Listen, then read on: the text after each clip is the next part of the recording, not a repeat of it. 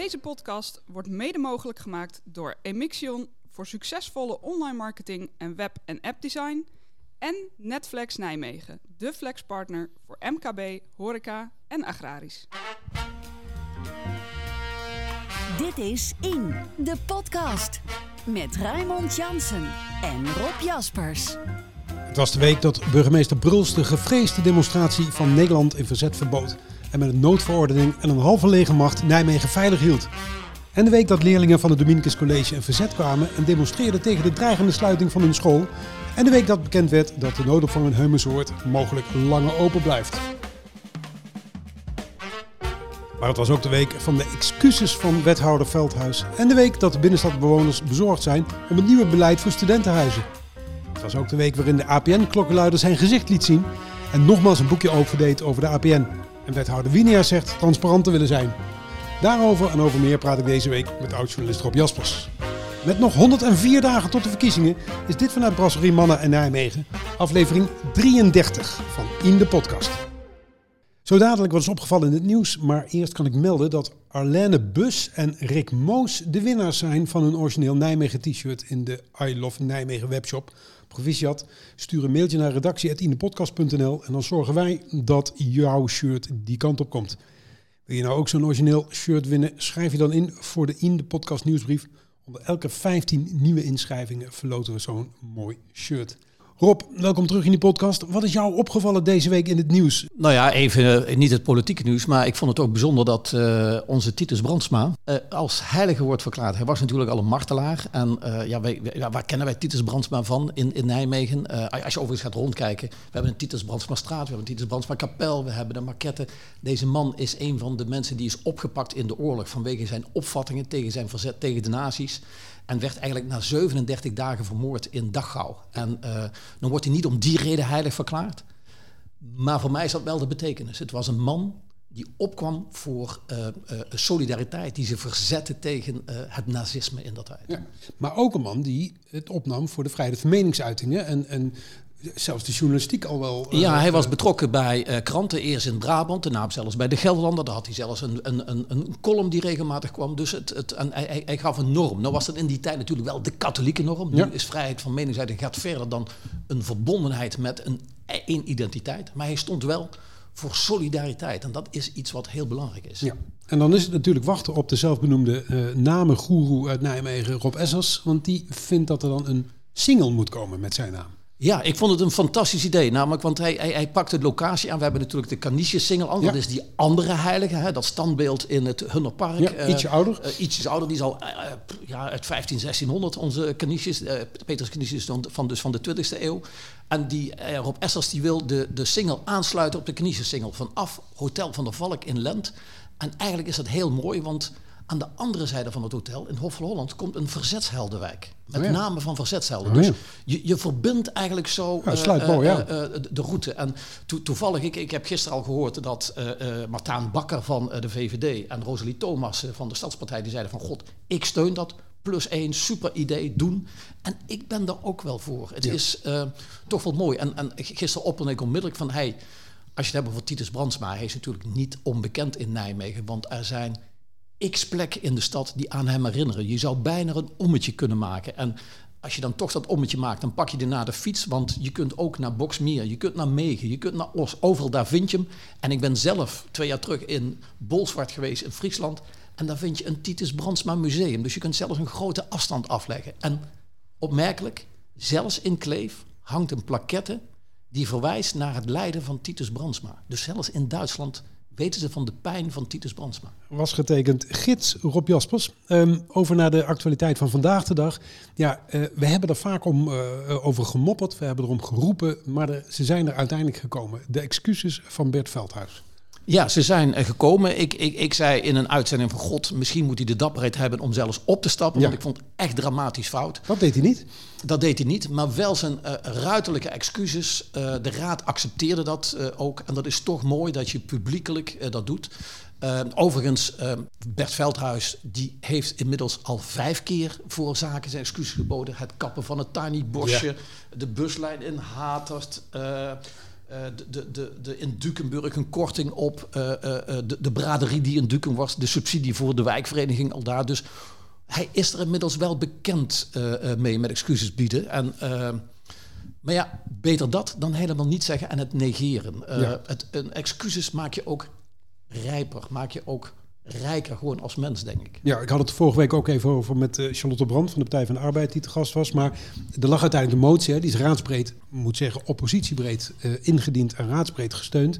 Dus ja, hij had ook niet zo heel veel keus meer dan er in ieder geval iets van vinden. Hij had niet zoveel keus, hij moest er iets van vinden. Overigens privé, als journalist vind ik dat hij biedt zijn excuses aan. Maar eigenlijk de hele operatie is uitgevoerd door de ambtelijke top. Hè? Ja.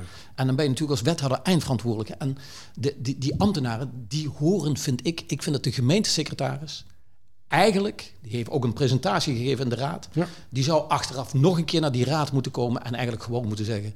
Sorry, we hebben dat niet goed aangepakt. Wij als ambtenaren hadden veel helderder moeten zijn naar die burgers. Komt dan het woord bestuurscultuur om de hoek kijken?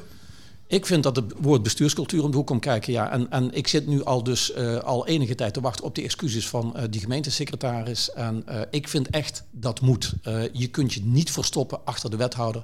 Je hoort dat publiek het zeggen. Uh, dan maak je namelijk ook je ambtenaren die in die wijk moeten opereren, maak je ook sterker. Dit is In, de podcast. Woensdagavond werden raadsleden bijgepraat over de stand van zaken met betrekking tot de luchtkwaliteit en met name de luchtvervuiling in Nijmegen-West. A P N staat in dat verband al langer in de spotlights en ook de Nijmeegse ijzergieterij ligt onder de loep. Um, Rob, jij hebt die uitleg gevolgd. Het was weer niet fraai. Nee, het was nu niet fraai. Het, het was overigens het helder te hebben. Het was geen politieke discussie. Het was vooral uitleg over wat er gebeurt. Dus ja, dat noemen ze een technische briefing. Een technische hè? briefing. De volgende week, acht december, komt de discussie in de raad over dit fenomeen. Maar het was toch opmerkelijk wat uh, er, er daar verteld werd. Er werd een goede uitleg gegeven overigens door gemeenteambtenaren. Maar de, de aandacht was vooral voor meneer Koen Radi, Cor Koen Radi, een, een, een wat oudere man. Een luchtspecialist die zelfs al in de jaren negentig in Nijmegen opereerde. Die tijdelijk ingehuurd was door de Milieuinspectie O D R M... die alle bedrijven bekeken is, ook wat hij heel slim deed. Het eerste wat hij ging doen, fietsen in de omgeving, ja. Om te kijken. Overal foto's van maken. Dat is dus niet van achter je bureau, maar stukken bekijken... maar tegelijkertijd live zien wat gebeurt er. Maar heel even voor de, voor de duidelijkheid, want Koen Radi is ingehuurd... Door de gemeente Nijmegen, door, nee, door nee, de O D R N? Do, do, door de O D R N ja. Is die ingehuurd om uh, een inventarisatie te maken van... God, hoe staat het nu met uh, uh, de, de, de milieuvergunningen? Hoe staat het met de stand van zaken van de inspecties, et cetera? Ja. Is die voor ingehuurd, want O D R N had uh, te weinig personeel. En hij is aan de slag gegaan, uh, heeft achthonderdvijftig dossiers uh, uh, bekeken... maar hij heeft in de tussentijd wel ruzie gekregen met de O D R N. Ja, het werd hem niet gemakkelijk gemaakt. Nee, want uh, hij botste uh, bijvoorbeeld, heel simpel... en dat vind ik zo typerend... De O D R N had hem duidelijk gemaakt terwijl hij bezig was met zijn onderzoek. Wij faciliteren bedrijven naast de opdrachtgevers, de gemeente. Want die bedrijven zijn ook onze klanten. Ja. Nou, dat vond hij zo vreemd. Hij zei van, het gaat om, je bent er als O D R N om te toetsen of ze zich aan de regels houden. Het zijn niet onze klanten. Het zijn, wij moeten gaan voor een schoon leefmilieu. Dus ja. Daar kreeg hij... En hij had meer botsingen over uh, uh, hoe staat het met vergunningen. Hij, bijvoorbeeld, hij analyseerde dat op een derde van de vergunningen achterstand waren. Dat sommige bedrijven hun actualisatie niet deden met uh, het meten van de uitstoot... of soms zelfs verouderde vergunningen hadden.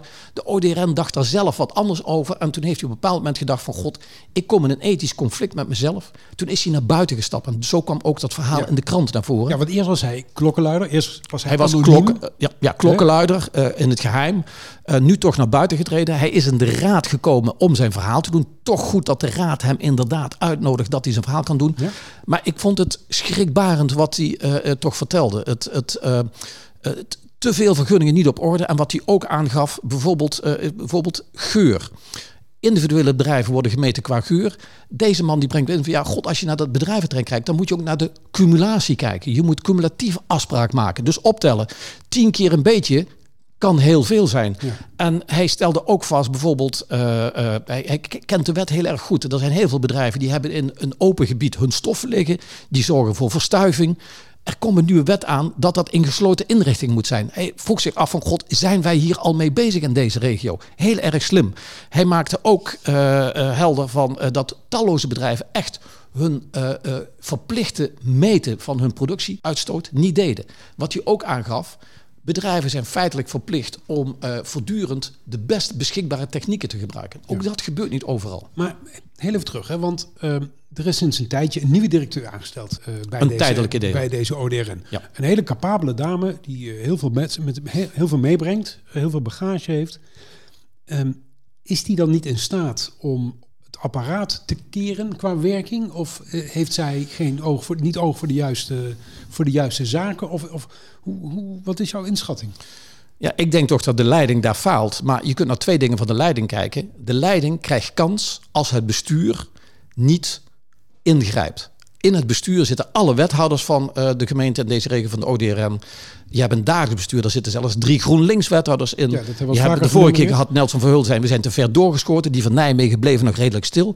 Ik vind dat bestuur moet ingrijpen. Die moet weten wat daar gaande is. Dan kun je wel zeggen, ja, ik ga over personeelsbeleid. Kom op jongens, jij bent aanstuurder van. Jij moet je verstand gebruiken, jij moet... durven te schoppen, je durft kritische vragen te stellen. En dat is denk ik de afgelopen tijd te weinig uh, uh, gebeurd.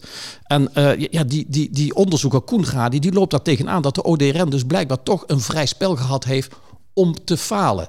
Uh, vind ik falen echt. En uh, ja, ik, ik, ik denk dat het tijd is dat de volgende week de politiek uh, uh, stevig uh, ingrijpt en ook het bestuur, de wethouders die in het bestuur zitten, toch even in de spiegel laat kijken en zich niet laat verstoppen achter uh, zaken als ja, ik zit er voor het personeel, ik zit er voor de financiën. Nee, jij stuurt een milieuinspectieorganisatie aan. Misschien moeten we zeggen het is een controlerend orgaan, hè? Want uiteindelijk is die, die directeur natuurlijk degene die de dagelijks leiding heeft. Die zet de lijnen uit, die stuurt ook de organisatie aan. Ik ben het met, eens met je als je zegt... Het wordt tijd dat dat bestuur in ieder geval gaat kijken of dat allemaal nog wel goed gaat. Ja, dat het goed gaat. En kijk, soms verstopt uh, een bestuur zich ook. En daar hebben ze natuurlijk wel een punt. Uh, dan zeggen ze altijd, ja, wij controleren. Maar de bedrijven zelf hebben de morele verplichting, de wettelijke verplichting om te voldoen aan alle normen. En dat klopt natuurlijk. Ja. Maar je weet, dat gaat niet altijd. Dus soms moet je die druk uitoefenen. En daar is zo'n milieuinspectie voor. En die Koenradi, die bracht ook nieuwe zaken naar, naar, naar buiten. Uh, uh, bijvoorbeeld kennis. Hij zei van God, dat verraste overigens de raad. Hij zei één meting met een forse overtreding zoals bij de A P N... is al voldoende om in te grijpen. De ja. wet staat ertoe. Terwijl de gemeente steeds zei... nee, we moeten drie keer gecontroleerd ja, hebben. Dat zei de wethouder ook telkens. Hè? Dat zei de wethouder ook telkens. En hij bracht toch iets anders in. En hij bracht ook iets nieuws in, in de zin van... Uh, dat was toch verrassend... Uh, hij zei, kijk eens ook eens naar de biologische laboratoria in het gebied. Er is eigenlijk nog nooit naar gekeken. En hij nam als voorbeeld, Rotterdam heeft er al lang een, een, een verordening op gemaakt. Wat doen die laboratoria? Hij zei niet dat er iets fout is, maar het fenomeen dat er nog nooit naar gekeken is wat daar gebeurt, nog nooit een, een, een, een vergunningssysteem goed gekoppeld nee. aan elkaar is opgezet, dat verraste hem. Want dan moet ik denken aan de farmaceutische industrie. Dan moet je aan de farmaceutische industrie zitten. En hij zei, hij zei ook niet, het zit er fout. Nee. Maar hij zei vooral, daar moet naar gekeken worden. Dat moet je op een rijtje zetten. Wethouder Wijnia, die letterlijk vanaf dag één met dit dossier... Hè, want hij is nog niet zo lang aan boord... letterlijk met dit dossier te maken kreeg vanaf dag één. Die zei een tijdje geleden in de krant... in het eerste wat uitgebreidere interview... dat hij in ieder geval altijd transparant wil zijn. Is dat nou gejokt of weet hij gewoon niet beter?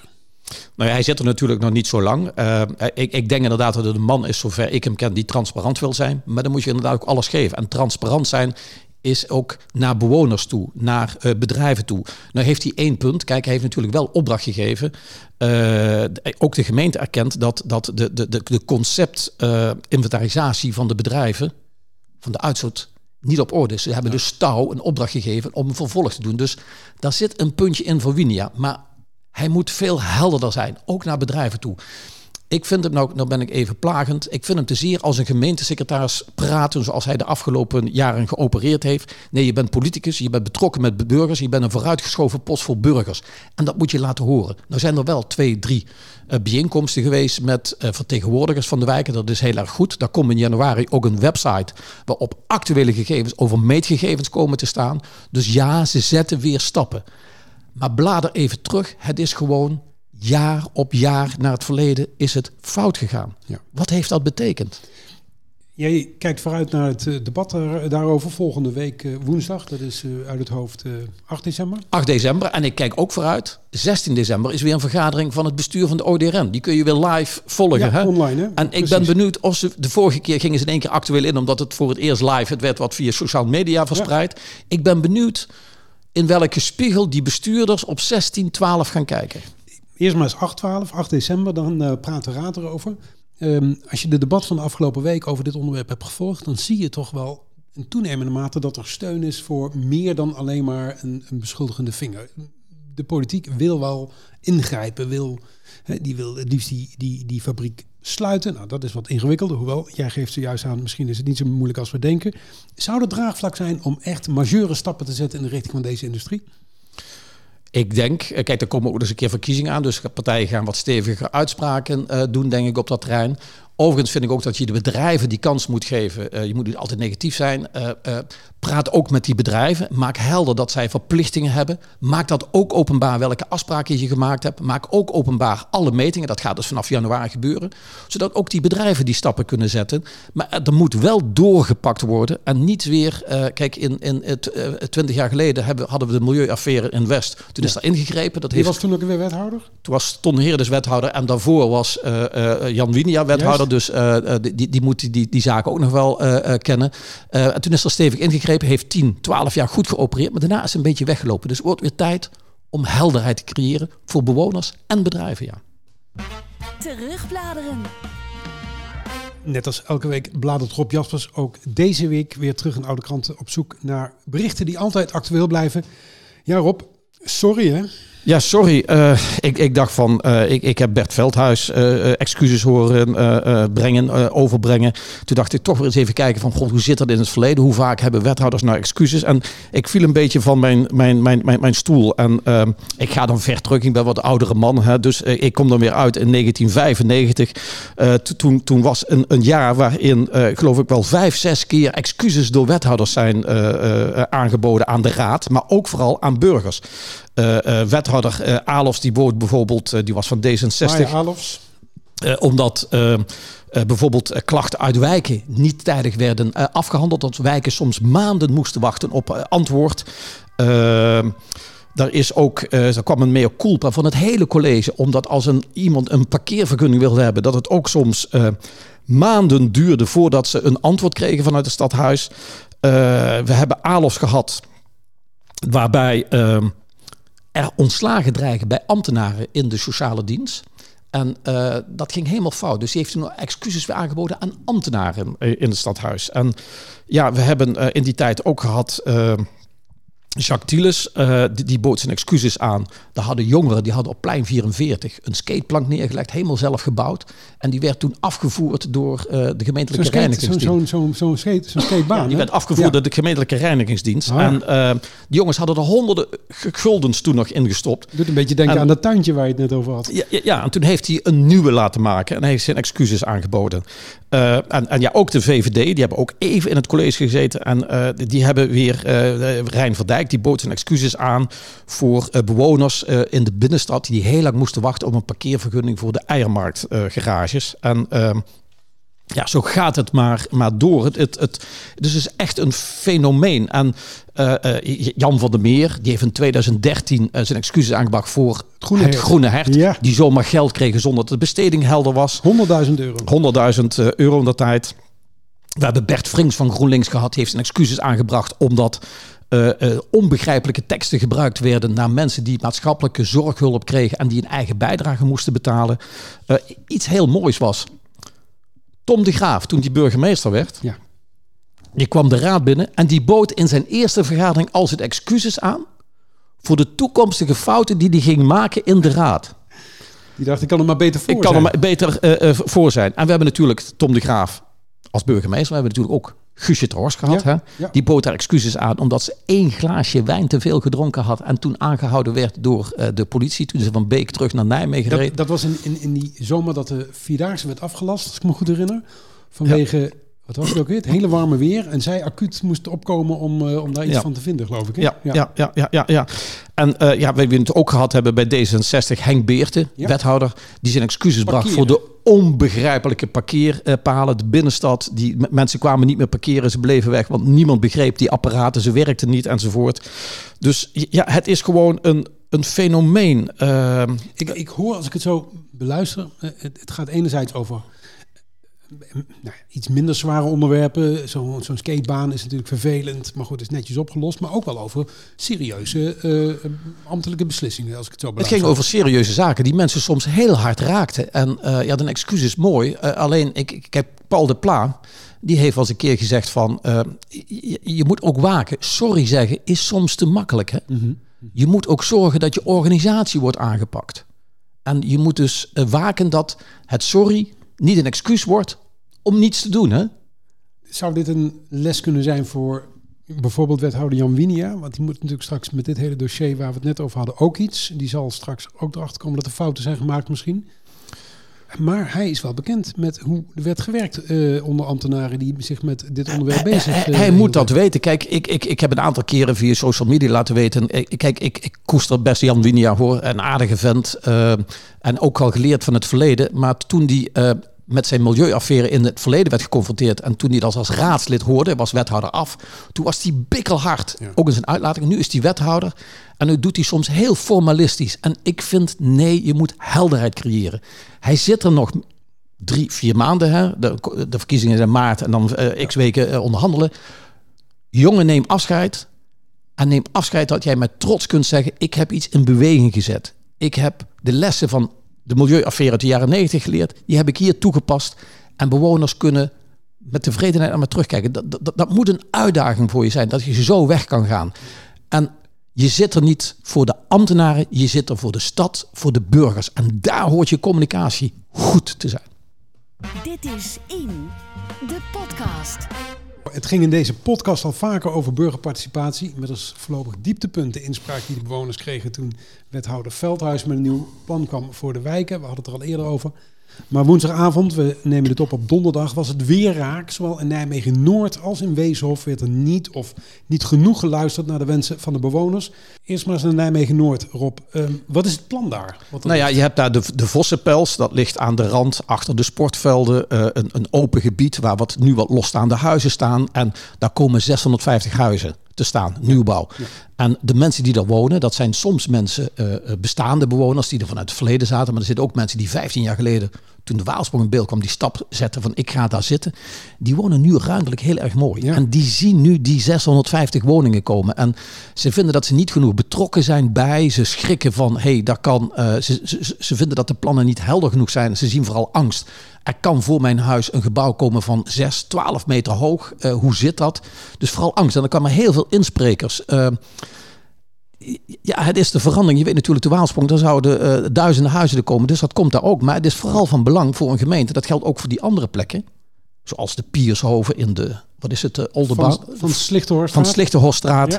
Ja. Uh, uh, een, een oud kloostergebouw waar nu tijdelijk mensen zitten. Daar wil je bijbouwen. Uh, daar wonen mensen in de omgeving, in een groene omgeving. Prettige, leuke straat. En dan wordt er gebouwd. Dan gaan mensen schrikken. En hetzelfde gebeurde in de Weeshof bij het winkelcentrum. winkelcentrum ja. uh, uh, en je ziet, ik, ik, het is voor mij ook een, een waarschuwing voor de toekomst. Kijk, Nijmegen heeft zijn grote bouwplekken. Die zijn op straks. Waalfront, Waalsprong. En dan gaan we in de bestaande stad bouwen. En dan krijg je overal te maken met zittende bewoners, meer dan ooit. Nou, nou hebben we natuurlijk al heel vaak gehad over burgerparticipatie. En het is een beetje een lelijk woord, maar het is wel een belangrijk woord. Maar gisteren werd er tijdens het debat ook nog even een klein stukje definitievorming gedaan. Want iemand die zei, ik weet eigenlijk niet meer wie, die zei, burgerparticipatie is iets anders dan je zin krijgen. Daar heeft, ik meen dat Maarten Bakker van de V V D het was, maar die heeft daar wel een punt, hè? Dat klopt, uh, daar ben ik het ook uh, mee eens. Maar alles begint wel met te luisteren, zodat er wel ja. n- misschien nieuwe creatieve ideeën komen. Kijk, bijvoorbeeld de burgers van uh, Weeshof hebben gezegd, wij schrikken tegen de hoogbouw aan. Nou, daar kun je over debatteren. Uh, maar ze zeiden vooral, misschien moet je het gebouw een kwartslag draaien. Nou zou dat niet kunnen, want dan zou de Lidl die daar zit dicht moeten gaan. Ja, ja. Maar misschien zijn er op dat punt creatieve oplossingen bedenken. Dus ik zeg vooral, luister wel. En soms moet je ook, ik heb dat zelfs wel in, in, in, uh, in mijn eigen buurt uh, wel eens gehad. Dan gebeurt er iets en dan kun je zeggen, ben ik daar gelukkig mee? Maar ik dacht van, hé, hey, je kunt ook omdraaien. Weet je wat, ik ga me niet verzetten, maar ik ga punten binnenhalen om een ja. ander stukje in de wijk iets gerealiseerd te krijgen. Als we kijken naar Nijmegen-Noord, laten we wel wezen. Dat is natuurlijk een situatie die daar uh, nu mogelijk ontstaat. Waarbij er enorme hoogteverschillen zijn. Waarmee mensen die echt een heel vrij uitzicht hadden nu in één keer een uh, ja, verdiepingenhoog uh, pand... Uh, in hun nabijheid krijgen. Is daar dan niet goed over nagedacht? Wat is dat nou ja, kijk, er een... zijn altijd twee dingen. Ik zeg altijd tegen mensen, als je ergens gaat zitten, moet je kijken wat zijn de plannen voor de toekomst. Dat moet je ook als meenemen. Bewo- als bewoner. Als bewoner. Ja. En dat gebeurt vaak niet, want je koopt en dan zie je dat vrije uitzicht. Uh, ik heb, we hebben het gehad over het Waalfront. Hè. Ja. Uh, daar, komen, daar staan die twee windmolens. Mensen schrikken daarvan. Ik weet, die windmolens waren al tien jaar geleden gepland. Ja. Dus um, al, alleen ze stonden in geen enkel plan. Nee. Dus ik zeg altijd, oriënteer je op de plannen die er zijn. Ja. En de Waalsprong was bedoeld als stadswijk. Dus ja... Uh... De makelaar zal het er ook niet bij verteld hebben. Nee, nee, uh, nee. In, in het geval van Weeshof is natuurlijk uh, Ton Hendriks de, de projectontwikkelaar.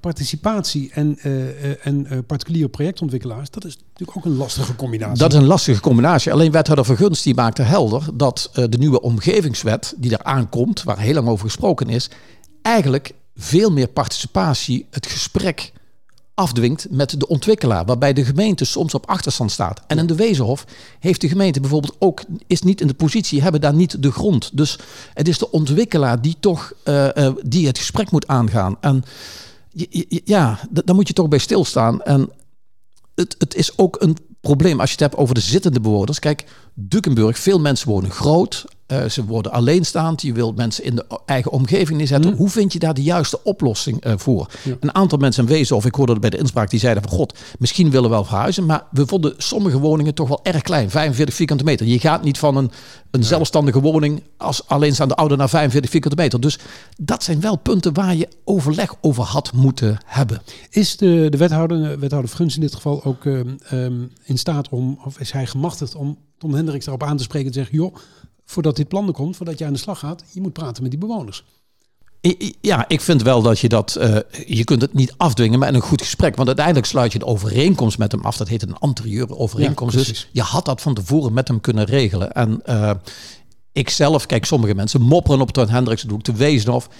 Ik denk, Ton Hendriks staat ook geregeld open. En je weet, Ton Hendriks moet op veel plekken in de stad aan de slag. Daar is hij aan de slag. Dus je hebt ook een relatie met uh, uh, die goede man. Dus dan moet je ook zorgen dat je die afspraak als wethouder met hem maakt. Ja, en laten we wel wezen, er wordt al tientallen jaren gemopperd over het gebrek aan betaalbare woningen. En uh, dit wordt een semi... Uh, uh, middeldure huur. Middel, middeldure huur wordt dit, hè? Ja. Dus t, ja, t, telt toch ook gewoon. Ja, ja, kijk, het, het, zit de, het zit de spanning in tussen, we hebben woningen nodig en waar bouw je? En ik zeg al het fenomeen, het, het, we gaan straks in de bestaande stad misschien wel groenstroken uh, opheffen. Waar iemand lang heeft op uitgekeken om iets bij te bouwen. Ja, bijvoorbeeld ja. oudere woningen. Ja. We gaan misschien op een flatgebouw een extra laagje zetten. Ja. Wat betekent dat? We gaan in de stationszone bouwen. Groengebied, hoe beheers je dat? Drukte ga je daar creëren.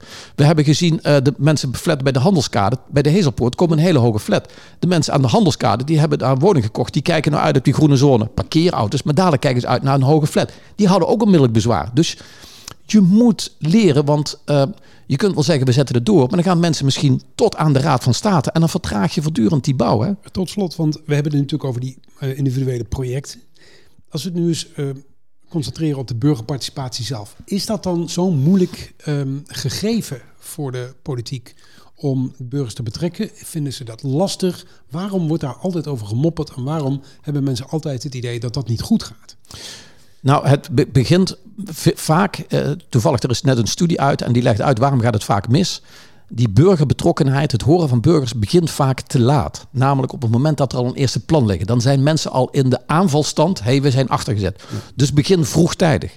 Iets wat ook een les was, uh, vond ik heel opvallend, klinkt gek. Op bewonersavonden nodig niet de wethouder uit, want dat wordt namelijk dan een aanval op de wethouder. Nee, nodig anderen uit die met de burgers gaan samendenken van wat zouden we hier nou moeten inbrengen. Uh, een wethouder bij, en ik heb zelf in het verleden wel eens uh, bijeenkomsten uh, geleid. En dan was het altijd zo, als ik dat deed, dat niet vanuit de gemeente. Dan kon ik, en dat werkte, dan kon ik namelijk de wethouder een oorvijg geven. En soms ook de bewoners, als ik vond dat ze uh, doorsloegen. En uiteindelijk bracht dat sympathie aan alle partijen. En op het moment dat je zo'n voorbijeenkomst door de gemeente laat organiseren, dan zit je fout. Dus haal vooral vroegtijdig. Ik heb deze week geroepen, als je in de bestaande stad aan de slag wilt gaan met extra woningen, beginnend met schetsen te maken, met vreemde suggesties te doen. Of aan mensen te vragen, waar zou iets kunnen? Waar zouden we iets willen toevoegen? Ga daarmee aan de slag. Probeer dat te doen. Probeer bijvoorbeeld het architectuurcentrum in te schakelen. Of probeer uh, Bindkracht tien in te schakelen. Probeer uh, de ouderenorganisatie in te schakelen. Vraag aan de wijkorganisaties, waar zie je ruimte? Dat soort initiatieven moet je vroegtijdig doen. gericht op de komende tien, vijftien jaar. En wat doe je dan met de uitkomsten van dat soort bijeenkomsten? In ieder geval ook mensen altijd uitleggen, je kunt niet altijd gelijk krijgen. Dat is, dat is wel essentieel. Ja. Uh, maar probeer ook helder te krijgen, zoek altijd wel toch naar winst voor uh, uh, uh, de burgers. In, in, ik zeg even mijn wijk, daar zijn woningen bijgekomen. Ik verloor een uitzicht, maar tegelijkertijd heb ik extra voorzieningen voor de kinderen in mijn wijk erbij gekregen. Of ik, de buurt erbij ja, gekregen. Ja. En er is geïnvesteerd in. En dat is dan toch een plus uh, die je kunt binnenhalen. En ja, het ziet er niet helemaal, het ziet er niet altijd uit zoals jij per se wil. Maar je moet mensen die denken, hey, ze hebben naar mij geluisterd. Ze hebben iets opgepikt. Dat, dat is echt belangrijk. Krijg je dan geen inspraak voor de bühne? Nee, want je moet wel helder maken. Kijk, ik weet in mijn wijk wat, wat wij binnengehaald hebben. En dat moet je ook op andere plekken, moet je bewoners helder hebben. Wat hebben wij nou, nou, nou binnengehaald? Dat, dat moet je helder krijgen. En dan gaan ook bewoners mee. Daar ben ik echt heilig van overtuigd. En ook zeg ik altijd, durf als gemeente, dat blijf ik advies zeggen. Ga je aan de slag. Bel bij alle nummer zeven's aan. Ik blijf het herhalen. Vraag, hoe zie je de wijk? Hoe zie je de toekomst van de wijk? Hoe zie je nog mogelijkheden voor woningbouw? Dus niet altijd bij de erkende organisatie komen, maar gewoon ook op de nummer zeven vragen. Willekeurige mensen, hoe kijk je naar die wijk? Dat geeft soms verrassende uitkomsten, hoor. Dit was In de Podcast voor deze week. Redactie en productie waren in handen van Rob Jaspers en mijzelf, Nickman Raymond Jansen. Heb je vragen aan ons? Mail naar redactie at in de podcast punt n l. En natuurlijk volg je ons al op de social media at in de podcast. En ben je ondernemer en wil je adverteren? Dat kan. Stuur een e-mail naar adverteren at in de podcast punt n l. Praten wij hierbij over de mogelijkheden. Dit is In de Podcast. Oh, hallo. Nog even dit. We zijn natuurlijk hartstikke blij met jou als trouwe luisteraar van In de Podcast. Jij bent één van de velen die elke week weer uitkijkt naar een nieuwe aflevering van de enige podcast over de Nijmeegse politiek. En nu kun jij ons helpen. Voor minder dan de prijs van een kop koffie op het terras kun jij ervoor zorgen dat Rob en ik deze podcast kunnen blijven maken. Week in, week uit. Neem jij je petje voor ons af? Surf naar indepodcast punt n l slash petje af en word vriend van de show.